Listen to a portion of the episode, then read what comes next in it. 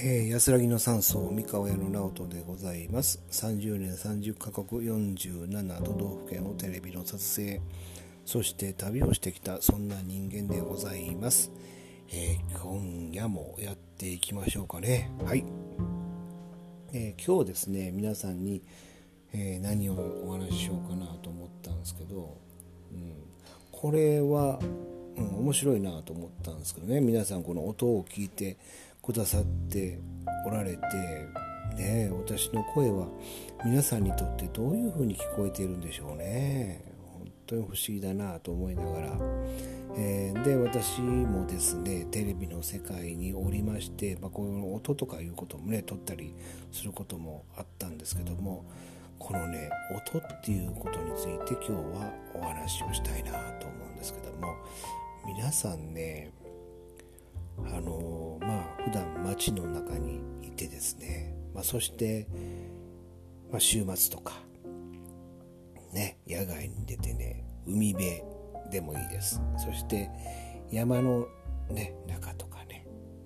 川のせせらぎとか、まあ、そういったところですごくねこう癒される感覚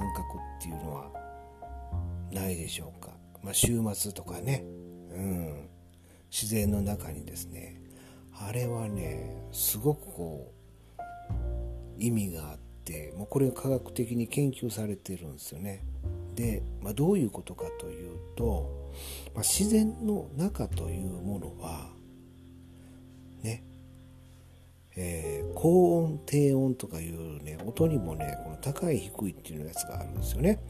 うん、まあ男性の声は低い、まあ、女性の声は高いみたいな感じでこう、えー、高い低いがあるようにその、えー、音域ですね。まあだから例えば我々は高いものに対して注意がいくようになってるんですよね。例えば赤ちゃんの声ねおぎゃーってなる。でもう人間なら誰しもですねあ赤ちゃんがいる。助けないといけない。心配だ。というようなことでね注目するように、まあ、人間っていうのは基本設定なっているそうでございます、うん。まあ、そういう中でですね赤ちゃんの声よりもさらに上の高音域ですね。例えば風の、えー、サラサラサラサラというこの葉でですね歯が揺れる音とかありますよね。あとは、えー、水が流れるチャラチャラチャラチャラね滝のさーというねここら辺はその海のこのねザバーンとかもかなり高音域らしいですね。でそれを聞くと人間はどうなるかと申しますと覚醒するんですね。覚醒。だからアイディアとかね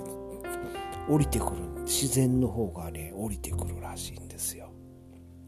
ね。えまあ実際問題ですね。ギリシャの哲学者とか、えー、いろんな世界的な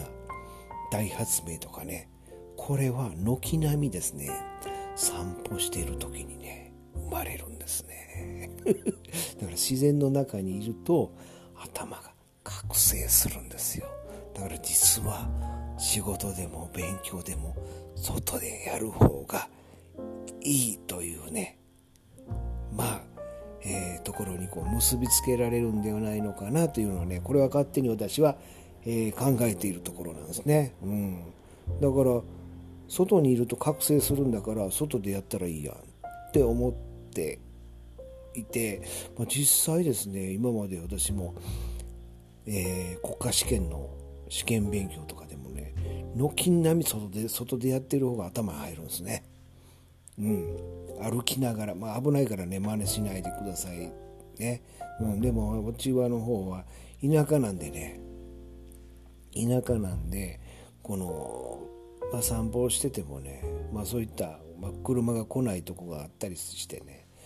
でまあそんなところでこう歩きながら本を読んだりするんですけど、ね、インスピレーションが半端ない。半端ないですね。うん。だから、えーまあ普段都会の中での生活をするとやっぱりそこら辺がこう高音域に触れないんで覚醒しない。うん、やっぱりね自然の音っていうのはやっぱり叶いませんよ。ね。ぜひね皆さんね自然の中に出てねそこら辺を感じてみてください。また明日から世界がきっと変わりますよ。はい。今回の配信は以上でございます、えー、また聞いていただければ幸いでございます。それでは皆様失礼いたします。